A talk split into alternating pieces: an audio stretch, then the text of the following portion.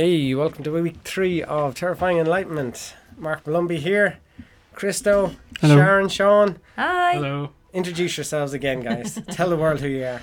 I'm Sean. I'm doing philosophy at UCD. I'm friends with Mark. He's in my philosophy of religion class. Oh, I have a friend. I have a friend. and uh, I guess so. This is called terrifying enlightenment, and uh, my connection to that is, I suppose, that I meditate, and that's about it, really. Sharon. So I'm Sharon. I am a physiotherapist by day and Mark's girlfriend by night. It's your alter ego. Whoops, sorry. I mean, I'm Mark's girlfriend all the time. um, yeah, so being with Mark, I don't necessarily have a choice but to be interested in this stuff, but luckily I already was anyway. And it's just great to be coming along for the ride with all of his knowledge on terrifying enlightenment. I'm Christos L. So I'm just looking forward to speaking with you guys. I'm just a existentially curious guy. Let's just say that. All right, guys. Uh, I'm Mark Malumbi, studying UCD. Old, mature student trying to pretend he's not old on, on campus, but failing with my little grey beard here. So I'm just going to ask you guys about your week. Anything exciting? Anything? Any revelations? Any just nice moments? Open up, guys. Guys, Tell do me you have your anything? life.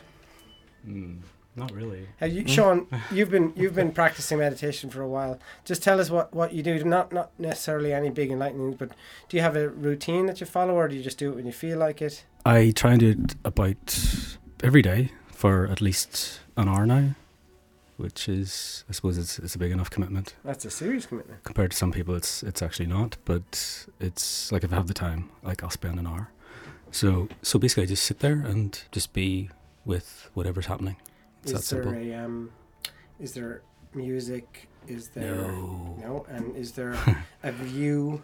Are you No. staring, staring there's a the there's a blank wall I'm like sitting in front of a wall with my eyes open And have you got to uh, a level of proficiency where you feel like you're not stressing out or or annoyed or no okay? it's gotten better but stuff still comes up like you want to move you feel uncomfortable a lot and you want to move but uh, i haven't sort of mastered you know being okay with that yet so Well, I'm seriously impressed. An hour a Mhm. day is a serious, not not a serious commitment, but uh, I mean it is a serious commitment, but it's. Uh, I mean that's not a basic or early level kind of effort. That's I want to get good at this, and I'm going to put. in the Yeah, effort. So, well I done. guess yeah, that sort of says that I'm really I really want to get somewhere. I really want to, you know, I don't know, attain something which probably isn't No. you're not supposed to really you're not supposed to want to attain No, anything. The goal is the problem. Yeah. But like there's this guy I know um and he says that uh he he feels compelled to to sit and I think that's a very good sort of thing and I, so I can just say oh I just feel compelled. I don't really have any goal in mind really, but I know it's helping me. So I, Maybe I'm that, not, you know, Yeah. I, that's probably the reason why I keep doing it. the goal to feel better, the goal to be better. In some yeah, sense. yeah, probably. Yeah, that's fine. Yeah. Personal development. It's Yeah. good. I think that's the best way to improve the world. Improve yourself, Mhm. and you'll improve the world. Be set set the right example. You know, and then you create more comfort in other people by you having that comfort and confidence in yourself. Yeah, and s- stop destroying um, people and the world. It's you know, if you, because I pro- I used to be very um, still am a little bit, but um, used to be very neurotic, very negative, and it probably didn't help anyone around me. So, if you change yourself, then you know you stop sort of. You stop your own suffering and you stop the suffering of the people that are around you that have to put up with it. So, Exactly. How I like to visualize it is imagine reality is a, a web, if you will. So I call it the cosmic web, right? And each string, let's say, in the web is you or me or Sharon or. Mark. And whatever way that you are sends off. So, so imagine, you know, when you pluck like a, a string on a harp mhm. or on a guitar, it vibrates. Mhm. So essentially, your personality or the energy that you give off is, is your vibration. Mhm. And so, when you're like neurotic or you're negative, you're pushing away people. But you're not only pushing people away, but they are absorbing that, Sorry, everybody. you know. It- it's like playing those, you know, when you get to a piano and you just go to the deepest notes and you go boom, boom. Yeah. boom. It's I like love that's those what notes. exactly right and then and then when you switch and you learn to reprogram that string and then you just you start attracting people to you you start creating your own network in, in a section of the, the cosmic web where it's just filled with amazing uh, coincidences and serendipitous moments and stuff like that at least that's what i've experienced myself Yeah, I think I can. I'm starting to recognize some of that stuff. Maybe you, you know, you create your own world, or if you put yourself out there, then then things will happen, and mm-hmm. I, I think that's true. yeah i think it's i think there's a case for being co-creative being co-creative co-creative. Now, this can be argued, and Mark and I have had this discussion outside of here. But I think there's a case for. Imagine if reality is a simulation. Let's say there's a code that, you know, that we all perceive. For example, we all perceive this table here and these microphones, and we have this general understanding of the reality around us, and the, we all have a shared perception of things around us, and we can't change that. There are laws of physics that's Mhm. why we have science, that we have studied them. But then I think there's a small part of it where our belief systems and what we tell ourselves and we tell other people have an effect on this reality as well. So, in that sense, I think it's a co creative simulation. Because if you take into account all of the people that have done whatever they've done in this life, great things, you know, famous people, people, people that have written, they've all said, "I'm going to do this. This is my mission," and then they've done that, and then they've set off waves that have changed other people's lives, and they've created, and you know, in their own way, a, a section of reality, right? Of course, they don't change the f- the fact that trees are still there. You can't just think the trees away Mhm. because that's part of the the general code the you know so so that's where i see it's co-creative but that could be a trick as well the fact that i think that it's co-creative possibly and maybe that's just part of the the deeper code to make me think that i'm in control That's the problem with spirituality is Yeah. you just get into to rabbit holes or, Mhm. or, or, or abstract thinking in general. You know? but i still think that it's beneficial to to think even if it isn't to think that it is co-creative to give yourself a sense of power Mhm. a sense of control, but also understanding that you don't have control. If if you can if you can balance that, if you can balance that, I I know it sounds maybe nonsensical. No, I, I, I understand it, and I think Sharon was, was coming across this this over the last few weeks. Is that your ego doesn't have control, and Mhm. um, your thoughts when you're trying to change the external world and how you feel about the external world by mental processes, and you find that nothing happens. You're like, I don't want things to be this way, so I'm going to get really angry inside, yeah, and nothing is changing, which is making me even angrier. And then eventually, hopefully, over time, and maybe when you're sitting meditating and you're staring at a wall and the thoughts are coming up, and you're like, I'm trying to get somewhere as a goal in mind. And from some of the speakers that I've listened to, I've been really getting into this Adyashanti guy recently. He says the whole idea of a spiritual practice is to get you so frustrated Mhm. Mm. and your mind so confused and t- to the point where you realize that there is no way out of it you can't think your way out of it you can't not think your way out of it because you're still trying to use a strategy by trying to not think your way out of it you can't do anything so you almost have to just give up Mm. without giving up as a strategy you almost have to just literally give up out of exhaustion and then all of a sudden you're like oh it's happening now You called Mm. it exhausting the seeker. yeah, exhausting the seeker. Yeah, exactly. So once the seeker is gone, They can't then find you yeah, what they're looking for ever. it gets rid of the person who's looking, and it's Mhm. just the process. Mm. So there's not me who's experiencing. There's the experience itself. Mhm. Mhm. Sharon has been getting into meditating herself, uh, but she's only starting the process. She's been what a few months now. Yeah, but it's been a, f- a few broken months, Yeah. unfortunately, through stresses. But yeah, I've been trying. Has how how have you found the early stages of it? Did you find that you didn't really know what you were doing at first? Because that's how I felt. Yeah, I think a lot of people might feel that that's what, how meditation is. Oh, I can't stop thinking. I can't stop thinking. It's not going to work. I can't stop it. I'm sitting there and I just keep thinking. But that's the whole idea is to if you are thinking to just allow those thoughts to pass and i think that helped me a lot because we went to a, a meditation festival in june was it Yeah. And it was free it was in dublin with um, dublinmeditation.com i think I don't remember to be honest. yeah, and it was really good, and it was like a week long of workshops every evening, and they gave you those tips, and I just kind of started doing that with a, a, breathing app. Actually, I started not using the breathing app today, um, and just trying to do it without. But I do feel I'm I'm not I'm not too bad at it. Hmm. Not too bad. hmm There's moments. I'm very good at now just recognizing the thought and letting it pass, and not actually going deeper with it. Yeah. Yeah. And I do um, feel much much better afterwards. I tend to do it in the morning because I like Yeah. to start my day that way. And even after, let's say if it's only 10 minutes, I will find I'm getting up and I'm getting ready around the house, but there's just this slowness about me. Mm. Sometimes I may be late, but um, to work, but it's, I'm just not panicked. I'm not rushing. I'm not Yeah. frantic going around the house. I'm just relaxing and I look at the clock and go, oh. and still then I don't panic. So yeah, it's it's a good way to start my day. But it is short. So at the moment, it's not an hour like like Sean. Yeah, still, still something. Yeah. Yeah. What about you, Christo? Do you like just flat out meditate from time to time? Is there a schedule or? Yeah, I um, I used to do it very frequently, and then I had a period where I stopped doing it, and I was doing it more infrequently. But in the last two weeks, I've been doing it every day, and um, I do it. I actually do it late at night, and I'll um, I'll try and transfer into like a lucid dream from the meditative state. I've I've done that too. yeah, Um, a while back I was doing it and it sets me to sleep straight out. Like it's so good at putting me to sleep. If I'm tired, I will just go, and it's it is amazing sleeping, and I do get Mm. more lucid dreams yeah, exactly. as a result.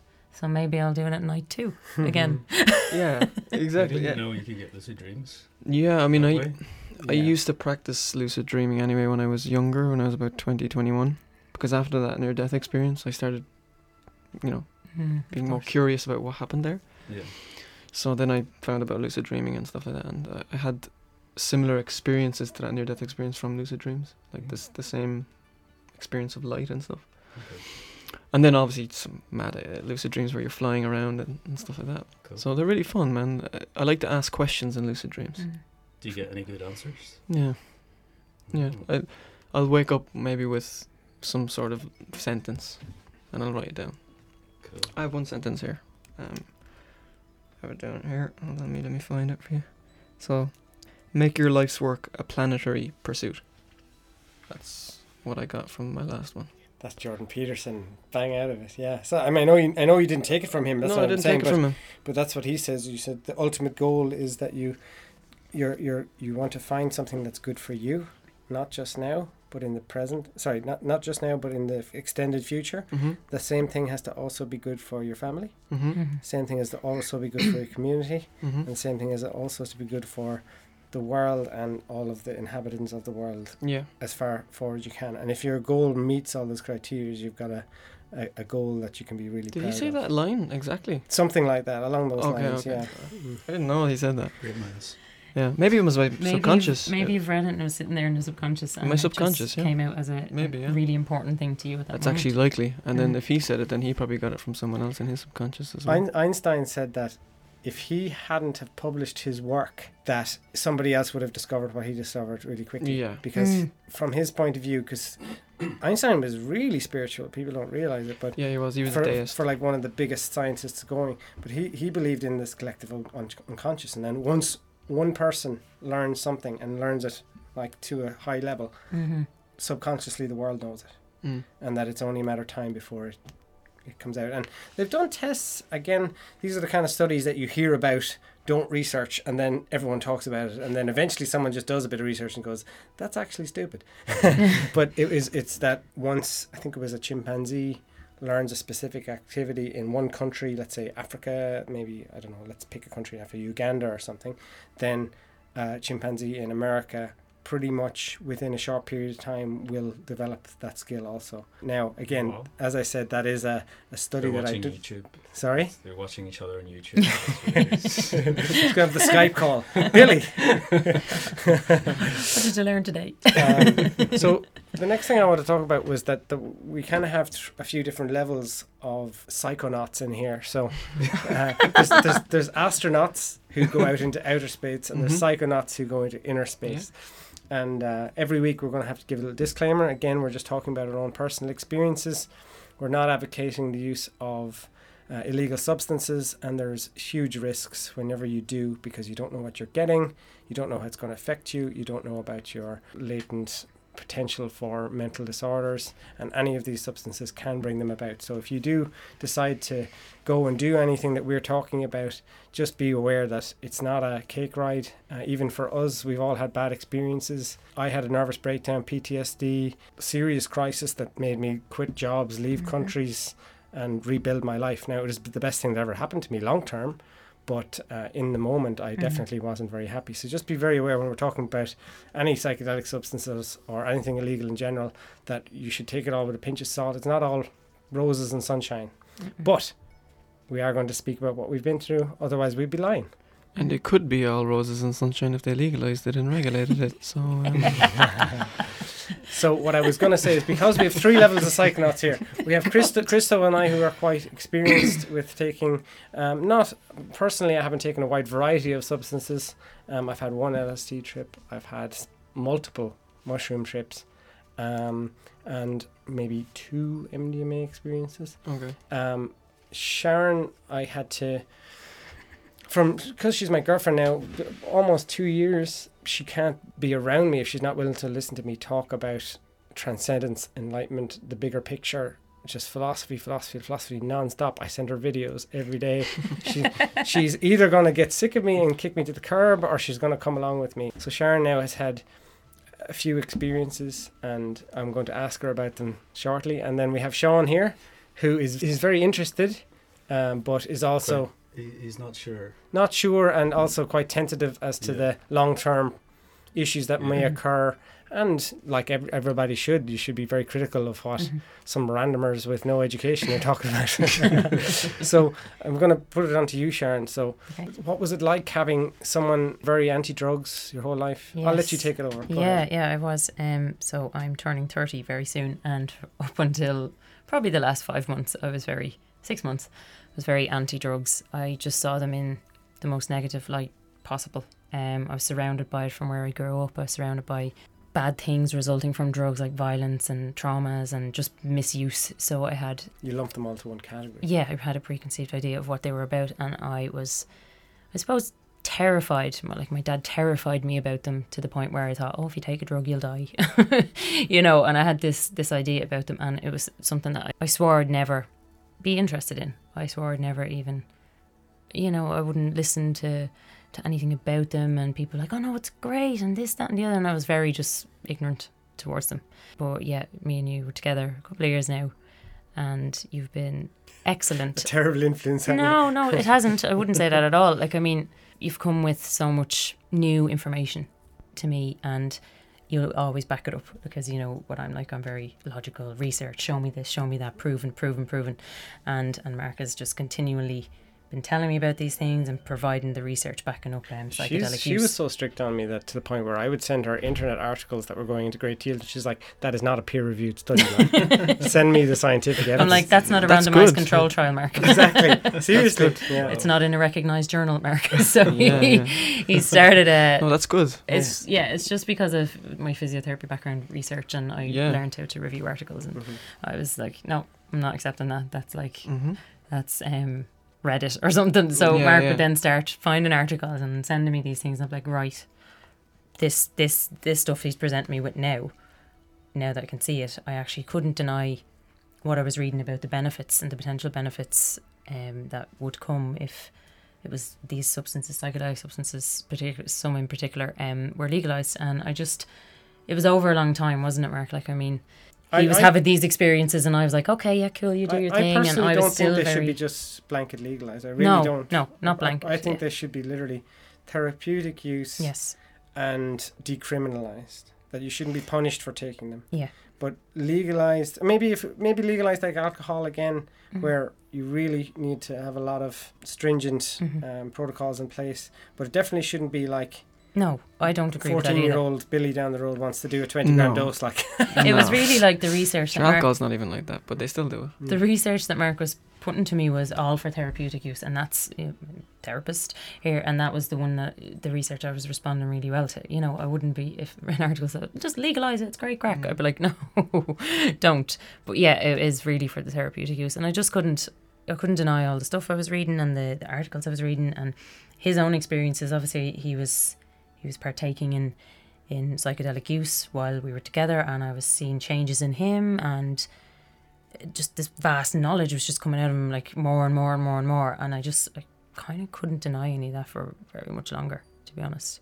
But I did take it at my own time yes, you did, Mm. and that's if you're comfortable talking about it. I'd like to quickly. You don't have to go into detail if you don't want to, but I'd love to talk about that first time you took it in Phoenix Park. Um, just whatever you'd like to say about it, short, long, whatever. um okay so the reason for taking it in the first place was there was underlying um massive anxiety issues with me at the time due to health concerns so Mark really felt that it would help me was terrified. But again, I had been one of those where I was like, I'll take a bit on my baby finger three months prior, and then I'll take another little small bit, and then I'll take a small bit. So I took some psilocybin magic mushrooms that day, and I did not expect what happened whatsoever. And it was hands down the best experience of my life.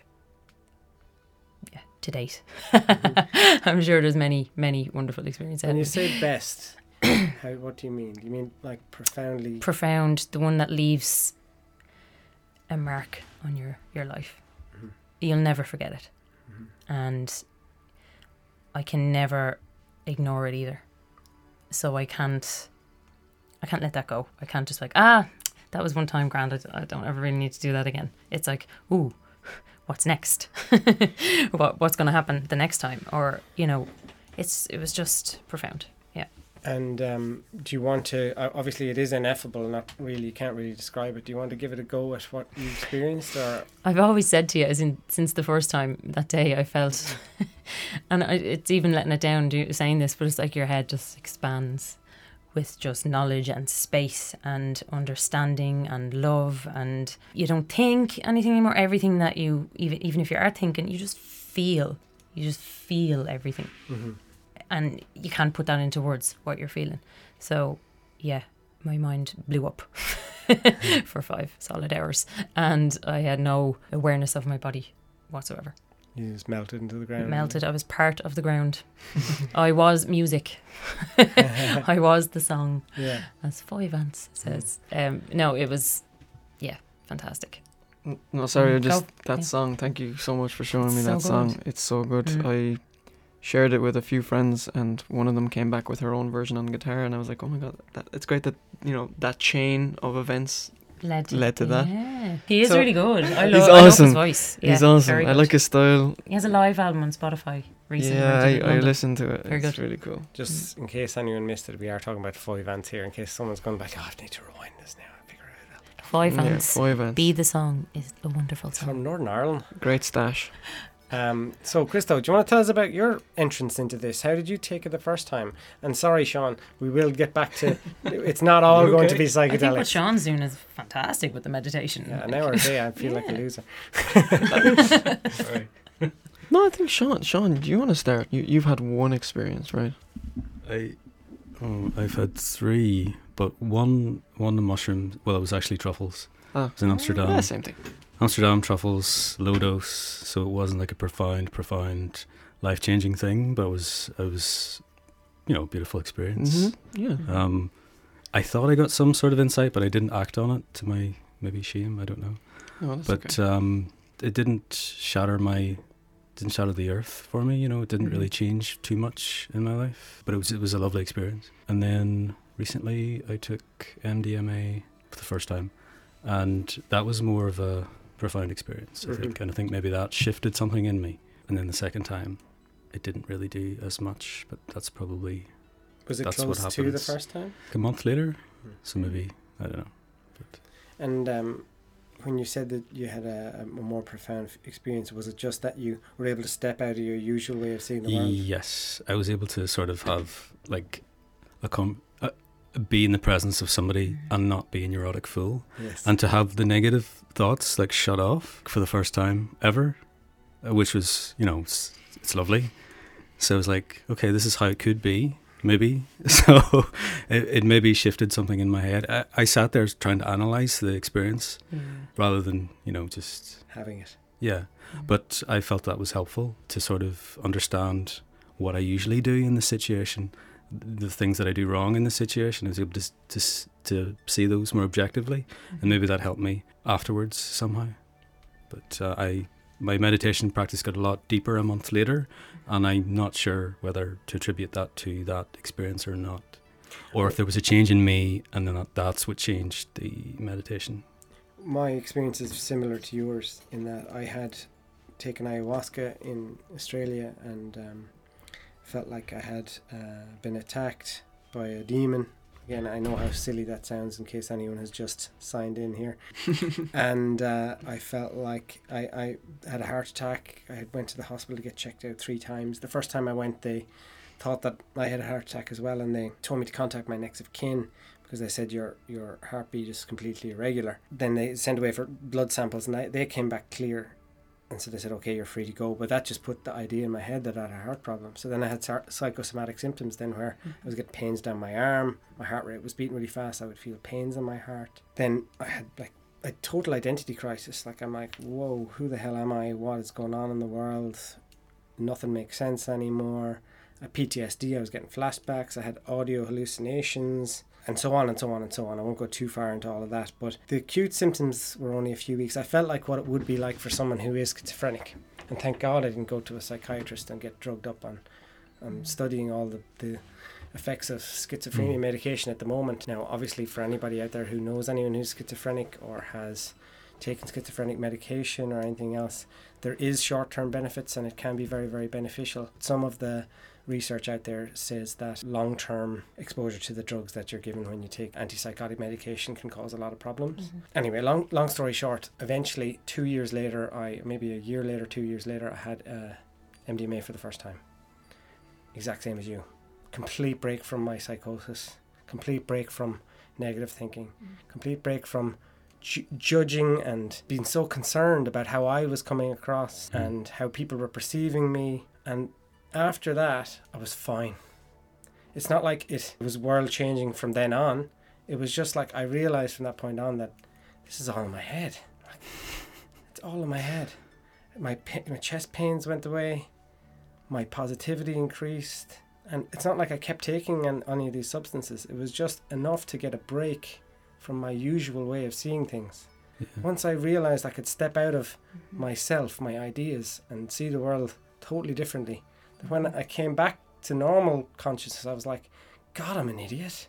God, it's just not worth living, going through life like that, you know? Mm. Right, back to you. Sorry, man. I kind of No, no, that- sabotage your conversation No, there. No, that's- it was that's about it, probably a really. combination of your med- meditation and then the MDMA. Like I reckon they helped each other. Yeah, I mean, I, I've definitely changed in the Yeah. last since I started. Your you know, meditation's certainly doing something yeah, really oh yeah, yeah. for you. I think so. Yeah, Well, I love the tone of your voice, Sean. You relax me. Yeah. he's a lovely. You actually do, like And when I'm actually chatting to you, I feel nice and fucking chill and relaxed. yeah. No, it's so weird. Everyone says, "Oh, you're so chilled," and I'm like, um, If on the inside, no, I'm like so anxious. so, so that's a bit strange. But um, you know, no, the the MDMA thing. Um, no, I don't. I don't know the studies. I haven't read the proper Mhm. studies. But what I hear is that it breaks the narrative that you that you maybe build up for yourself. You know, the negative narrative, uh, what you think of yourself. Like my, I think I'm this anxious, neurotic, this and that, and um, it sort of uh, it, it breaks that narrative and allows you to sort of maybe I don't know stop identifying with that Mhm. negative caricature of yourself. Maybe Mhm. I'm not sure. No, you're, you're spot on. And I think a lot of people, as Sharon heard, I sent her a video from Edu- EduSense really, who said that when people have an identity crisis, what they generally do is they go shopping for a new identity. Yeah, And yeah. said what you need to do is actually stay in that position where you don't know you who you are and get comfortable not knowing who you are, Mm-hmm. and then sit there instead of creating new ideas that you can get attached to, and Mhm. then that will fall apart again and again and again and again. And if you talk to any therapist, they will say the people who don't know themselves are completely lost, and they're having a hard time. But it, they've been thrown into that situation. Mhm. They've come to that because there's been a crisis in their life. Uh, maybe they've gone through a marital breakdown. They so identified with their husband or their wife, and now they're like, "Who am I if I'm not this person?" Mm. And instead of completely facing their false ego, which is built around ideas, they try and find new things to attach it. And that's the process of, of psychotherapy in general. It's you've got some bad ideas here, cognitive behavioral therapy. We're going to bring you through different behaviors, different ways of seeing the world. The example they always use is your friend walked past, they had their head down, they didn't say hello to you, even though you waved at them, and you thought they saw you. And that's and so you're you're me. you're obsessing over this. Why didn't they say hello to me? Mhm. What are, do, do they dislike me? I just can't understand what like am I not a good person? Maybe they know that I'm an asshole. What's going on here? And the the therapist will talk them through and they'll say, "Oh, well, maybe they were busy in a rush. Maybe they didn't see you. Maybe they had headphones on and didn't hear you, and so on and so on." So they try to make you rationally see Mhm. the way you think about the world isn't the way the world is. But personally, I don't think that's a good way of doing it. I think that's an important way to show that that's the way you can approach it. You can s- see the way world one way, you can see the world another way, or you can just stop with all your analysis and worry and stress and just take every moment as it comes. And when a bad moment comes, you let it go. When a good moment goes, you let it go. And you're in the moment and you're I'm here talking on this. I had no idea what I was going to talk about here, but here I am talking about it, you know? Whereas if I listen to this later on tonight and I listen back and I go, God, I sounded like an idiot. What am I doing? I'm taken out of the present moment. Mhm. I'm focusing on the past and I'm being negative and I'm creating a negative self image Mhm. instead of just being in that moment and going, Hey, Sharon, let's watch some Netflix, you know? so, I guess the key is to catch yourself Yeah. when you're you're creating that story that oh everybody thinks I'm this person and bet you they're all thinking this about me, you know, and then that keeps coming up catch and you have to keep catching it and Yeah. catching it and catching it. You're like, what are you doing? You know, what is my mind doing to me? You know, it's Yeah. trying to destroy me. but we do it to ourselves as well. They're like, I am. What do you say about yourself, Christoph? I. How do you, if, if someone says, tell me about yourself and you're trying to be as honest as you can, what would you say about yourself? Oh my god, That's a hard That's a question. difficult question. I am life. difficult question, man. That's I can answer that so many diff- so many different ways depending on my mood. Mm. I don't know how to answer that one. Yeah, yeah, it's a tough one, man. If someone said it to me, I'd be like, It- and I was trying to be as deep as I could, I'd be like, I can't answer that question because anything I say will be a concept, and then someone will have to, like, even if I say consciousness, that still creates an idea. So what's the question? If if someone had to ask you to describe yourself, So and you're trying to be as honest and existential and universal as possible, what would you say? so they're saying describe yourself, Christos, but No. in a Who are you? Deep down, Christoph, who are you? Bare your soul. I would say that I am an ever changing being and I change who I am depending on what I'm focused on, depending on the time. But if we're thinking outside of that, outside of what I see, I'm just a part of this giant organism that we're all part of. No, that's how I would say. But if we're, it depends. The question could go into so many different estuaries of thought and, you know, adjectives and, you know, so I don't know. That's how. but, but basically, that's that's We don't what. know. But the thing is, no, he's, Yeah. he's you can point towards the truth. Everything he's saying there is Yeah. pointing towards the truth. But also, everything he's saying is conceptual because you can't help but be conceptual when you're using language. There's no other way out, Indeed. and therefore, anytime you say, "I'm an ever-changing being," then Mhm. someone has ideas about what Mhm. he means by an ever-changing Mhm. being, and you have an idea about it. And then, eh, no matter what you say, it's Mhm. not going to be true, not fully. It's No. not going to be reality. Well, nothing is true, in some sense, but it depends. Nothing is true on that kind of sense when you're Yeah. describing yourself, and when it's perspective, when it's based on perspective. Mm. But what do we mean by true? We're gonna just go down another rabbit hole. it's, it's the whole language thing about even trying to describe your experiences when you use psychedelics. You're like, I can't. Mhm. I can't because I'll let, I'll let it down if I use language. You know what the biggest scam is? The biggest scam is the pursuit of happiness. That's the biggest scam, biggest philosophical scam. It should be the happiness in pursuit. Just switch the words. The And happy- happiness is pursuing you. Instead of pursuing happiness, Mm. find happiness in the pursuit. And what that means is Okay. in the experience, in the journey. Stop, you know, forget about the result Mm-hmm. because most of the time when people get the result of whatever they've been chasing, they realize I'm not happy. It's the journey. It's the str- It's all of the struggles. Personally, I value struggles highly. Here's another one. I was thinking about this yesterday. I think that comfort is, in some sense, a silent killer, and I think struggle is a building block in disguise. Mm-hmm. So, when you see it like that, you can enjoy all of it because most of life is a struggle anyway. Wise words, Mister. Yeah. I Take- like that one. Take it as it The comes. hap- happiness in the pursuit. Yeah. Now I now I got that like that tho- that from Robert Sapolsky. Yeah, no, that's okay. Robert Sapolsky is a great neuroscientist, um, behavioral I like scientist. that one. But- Mm. Yeah. Yeah, Eckhart Tolle says stuff. uh, very- yeah, very the, similar. similar to that. I- I made a video even before I read anything to do with Robert Sapolsky, and I just spoke about f- finding happiness in the journey. Like yeah. you know, yeah. it's because sometimes you you see people chasing something, and I'm just I know what's gonna happen. A lot of a lot of the time when the focus is so much on the end goal, Yeah, you're missing the best parts. and then the there's a lot of expectations, and expectations. you're really unhappy in the middle, and then there's a high chance that you don't actually get to the goal anyway. Mm. So you're just Yeah. miserable the whole time. Actually, you you sent a video yeah. earlier today hmm um, to do with depression, Mm. and they speak about something like that when you put all your eggs in one basket hmm and all expectation in one goal, you're setting yourself up to fall. Yeah, because some you sense. you lose the one thing you value, and then Mm. you're left with Again, it's external. Yeah. It's like I will only be happy if I am Mhm. this. Mm. Whether it's a psychologist Mhm.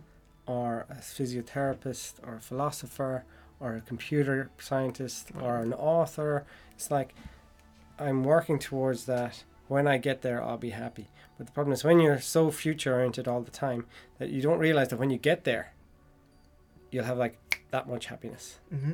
And then you'll be like, right, that obviously wasn't it. Something else in the future is going to make me happy. And So you're wha- shopping for your new identity yeah, again. But and this is Mm. what makes people so anxious is Mhm. that the deepest person will say, "You have everything you need right now. Go and stare at a wall for half an hour. sit down, cross your legs, don't move, and see if you can sit for five minutes, or one minute, or thirty seconds, and not think, and allow yourself to sit there." People will sit there. Maybe they'll get to the point where they, okay, I can, I can waste thirty seconds. Sit there, and they're like sitting there going, "Oh, what am I doing later? They can't relax for 30 seconds. And it's everything is about developmental. It's never about I'm just okay the way I am. Mhm. So it's not it's not t- tomorrow will be okay. And you're still right that journey of pursuit can be like I'm working towards this, but I'm focused on the step that I'm on right now. Exactly, like enjoying where you are right now, always, perpetually enjoying this moment. so, for somebody that's studying like yourself, psychology, you studied physiotherapy, Mhm. you're studying philosophy. Forget about the end result. Enjoy the learning. Enjoy learning today. Enjoy the struggle of not being able to finish that assignment today, and seeing it as a child. statistics. But Look, I totally agree there because guess what, guys? I am a physio now, and I am not happy. Sharon, would you like to tell us about your bad experience or your difficult trip, which is which is only a few days ago? a small few days ago, Mhm. once upon a time. Um, yeah, it was very bad. and I did not expect that either. Like, my God, the power, the power behind these mushrooms is incredible. You were so happy going into it too. Yeah. I yeah. kind of I was funny because sometimes the other times you've been quite anxious and you're like, not today. I'm too anxious today. Not today. And in my head, I've been and I've Yeah. kind of said it to you, son. They can help with your anxiety. Yeah, yeah. But when you were really happy, I was kind of like, hmm, let's, see how this goes. Mm, yeah. And and this happened to be the time you had a really difficult experience. Yeah, well, I kind of knew it was coming anyway because I have a massive background of anxiety and fear, health related fear, health anxiety. Um, again, had a recent health scare, just didn't cope well with it whatsoever. Like, really coped very badly with it. My hip. Yeah, I was going to say, Oh. explain that you've got um, a, fused SIJ Yes, so I have a fusion in my lower back in one of the joints in my pelvis. Mhm. Um, that just developed by itself. It just developed by itself when I was 16. It can develop for lots of other reasons, but I, it wasn't any of them. And it's very rare that it happens in that section of the spine. So So the fusion is just where literally the bone grows together and becomes one bone. Yeah, yeah. So you can't move it the way a normal person can move it. The purpose of that joint in particular is to absorb shock from the spine down through the legs, so Mm.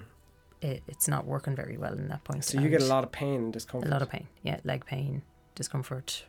Um, can't do running, high impact stuff. Yeah, And that's kind of led you to because that pain kind of comes and goes, gets worse, gets Mhm. stronger. Now, even right now, even when I'm saying this, you're still unsure as to whether that's causing the pain or not. But Yeah. over the last few, few months, you started to be more and more convinced that it was something bigger, something Yeah. m- an autoimmune disorder of some shape or form or something like also that. Also based on a brain scan. Yes, exactly. Yeah. as well. Yeah, yeah. so something showed up on a brain scan, and it just sent me into absolute turmoil. And then I just start developing symptoms in relation to that thing that was on the brain scan. Possibly, more than likely, psychosomatic still have those symptoms. So I was really in a in a place where I kind of I knew the mushrooms might help, but also I knew maybe the bad part was coming, but I didn't expect it. Um, it was so dark, horrible, deathly. That part of me that I faced that day, it was just awful. And I really don't like what I've seen. And if that's the representation of me, that needs to change very, very quickly. Because the lessons I came out were "Uh, I'm not in control of any of it anyway. All the stuff that I've been doing, so trying to run away from it, trying to avoid it, trying to figure out what's going on with me, trying to figure out the symptoms, trying to rationalize this, assuming that, trying to not worry. I tried all of that during my journey, my trip uh, on Saturday. I literally deployed every defense mechanism I've had to try and change that trip into something wonderful. But in fact, it just got worse. So I was left defeated and just had to give up and let the journey happen with the with the mushrooms. And the lesson was this is what you've been doing your whole life. Mm-hmm. These are all the defense mechanisms. This is what you're doing. You're running, you're trying, you're this, you're figuring out, you're anxious, you're this, that, and the other. It didn't work for me on the trip. It didn't make anything better. I tried everything, absolutely everything during it. Didn't work. And it's it's just an accurate representation of my whole life. And it just showed me that I really don't have control over what is going to happen with my health. And trying to fight it, trying to figure it out, trying to resist it is making me worse. It's making me sicker, and it's making me miserable in the in the process and ruining my time now. So that was the the overall lesson. But like I mean, there was an abundance of lessons. There was like probably a million And they slip downloaded into my into my head, and I don't forget them. Mhm. But it was so dark. It was very scary. I cried so much. I think I dehydrated myself. Like honestly, I was, and I had no choice. I had to go I- to the bathroom for like 30 seconds and Sharon was like, don't leave me. And I called him back in because when he came back in, I'd literally curled up in a ball and I'd never cried as hard in my entire life, but that wasn't my choice. You know, and that was it. I had no no control. And now any- here's an interesting question. Mm. You had a really amazing, beautiful, positive trip, right? Mhm. And you had a really difficult Mhm. one. How have you felt after the good one and how have you felt after the bad one? The good one didn't cause any lasting changes. They, they made me think and see things a bit more rationally, but that's the whole problem. The bad one, weirdly enough, I feel energized. I feel weightless the last few days. I'm calmer. My symptoms are improving. I, I've just spoken now, so they're probably just going to uh, automatically get worse again.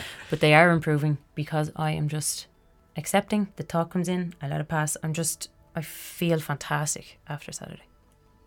Yeah, I felt felt like I had a little bit more knowledge after the good one, but it was just so lovely. That good one to me, it was really nice, and it did show me some of my fears, of course, the aging and all that. But um, it wasn't profound enough or traumatic enough for me to actually feel. Any Very similar benefit. experience to my own, where Mhm. the first night, again, the ayahuasca, the first night was probably the most beautiful Mm-hmm. experience of my life. Mhm. And then the second night was the most horrifying experience of my life. But I wasn't ready for that, for either of the experiences. My way of seeing the world Mhm. was so off that I couldn't process it properly. I couldn't relax. Even when I, the, the experience was over, I was analyzing it in all the wrong ways, Mhm. and it took me years to get over it. And that's why these things are not to be trifled with. I can see that Sean has burning questions for sure. A thought came up, but um, you're you're only three days Mm. past this experience, Mhm. but you guys are you know years or whatever past your experiences. Do they like the the good effects? Do they do they stay with you? Do they last? Have they stayed with you, or do they leave you and then? Well, for me, yes. I can't speak for everyone. Mm. I can't speak for everyone. because not everyone has the right chemical makeup for this. There is the minority percentage that psychedelics will never be good for, and that's a fact, Mm. you know. But the majority do have lasting effects. I feel like they're teachers and they're giving us lessons. Mhm. And I feel like every moment of every day, you've got to do the right things in your life. You've got to eat well. You've got to exercise. Mm-hmm. You know, if you if you don't have that fo- foundation of meditation, exercising, eating well, doing selfless things, not being egotistical, not ruminating in your thoughts. Mm. If you if you're not doing the basic things, you're going to have experiences, good experiences, bad experiences, beautiful experiences.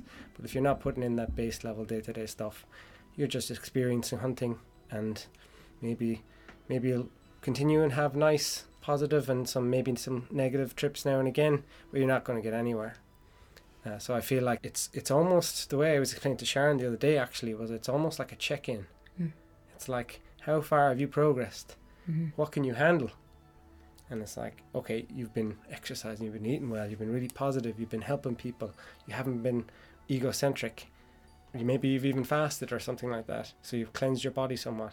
Check in with the mushrooms. They're like, good boy, well done. Pet, pet, pet. Or you've been lazy, thinking all the time about how Mm. sh- life is shit and boring, and how you're not getting anywhere, and you've been just shoving stuff you're intolerant to into your body, and you, you you have the experience, and it's mixed. It's all over the place. You don't really feel like you're getting anywhere. You almost feel like a bit of a degenerate, you know. Let's take a heroin junkie. They have this amazing experience. Now I've never taken heroin, but let's say they've their life is terrible usually, and they found that lots of people have heroin, except it's not called that whenever they're in hospital for operations. Vietnam war veterans were almost all of them were on heroin when, while they were in Vietnam. But when they came back from Vietnam, most ninety nine percent of them stopped, and anyone who's been on some high level, what are they called? Uh, Opioid. opioids in hospital, Mm. they don't get addicted either. It's that they have a terrible life. So they escape from it. Mhm. They're not trying to improve their life. They're not trying to fix things. They just want to get away. And then when they come back, they come back to that horrible life, maybe their same thought processes, and they just spiral out of control. The drugs do not help. Mm. They just, they're going to either help you on your path or they're going to help whatever your path is. If your path is to die in a gutter uh, in your own puke, they're going to get you there quicker, you know.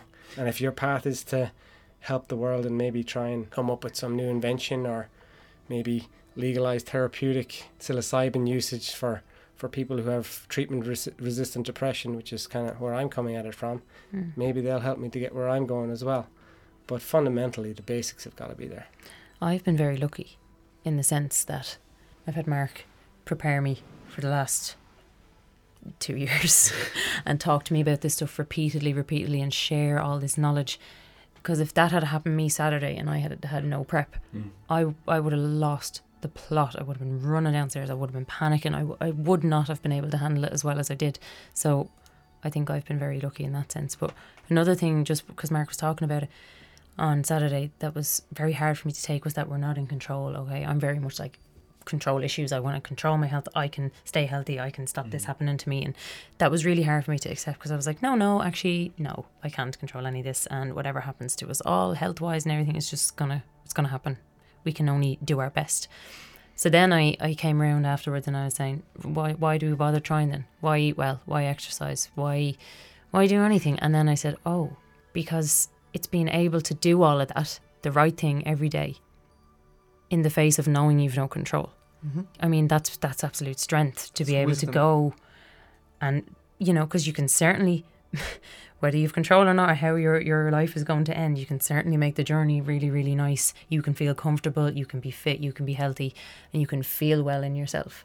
And it's doing that in the face of knowing that you don't have the control anyway is really, and that was one of the big lessons that I learned as well on Saturday.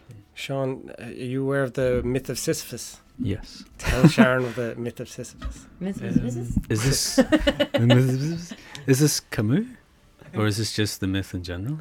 uh, the myth in general but it is Camus yeah Basically, the myth of the guy this guy's I don't know what he does, but the gods basically um, condemn him to like push a massive boulder up a, a mountain, Oh, I know. and then, then it falls it falls down again, and he has to like push it back up again, and that's his fate like for eternity. is has to Mm. continue to do this, but he's happy Yeah. because why is he happy? he, he accepts his fate. he just he's like taking it one moment at a time. Is that what it is? I, I- don't I don't know I don't think he even gave a rationale. But I mean, here this is. I'm, He's I'm like, this is it. I might as well just. I have no choice other than to says just. we have to imagine him happy. Well, no, you Mm. can actually bring science into this. The guy is working out, so he's getting all these, he's getting all these endorphins. That was my thought. He's working out and he's Yeah, massive arms. Exactly. he's getting all these endorphins and he's feeling good. You know what I mean? massive arms. It's ripped, all there, man. ripped abs. Look at me. Why wouldn't he be? Yeah. You So, know? And he's and he's you know, he's thinking of himself like I'm accomplishing something. So he feels great. but he then, but he then it comes back fate. down again. Yeah, straight then away. It, then it comes down. He's like, oh great, I can do that again. Oh yes, I so enjoyed that last Nick time. Quads for days, baby. Guys, we got two minutes left. Um, I'll stick on a song unless we want to leave on any beautiful thoughts or quotes. Any So yeah, we should finish on a quote. I reckon. Let's just let's Let's have a someone make up one. What while- you resist persists. I like that. That's very good. Hold on. I might have one That's written. pretty good. I know, I've been using it for my sentence. Okay. Okay, so.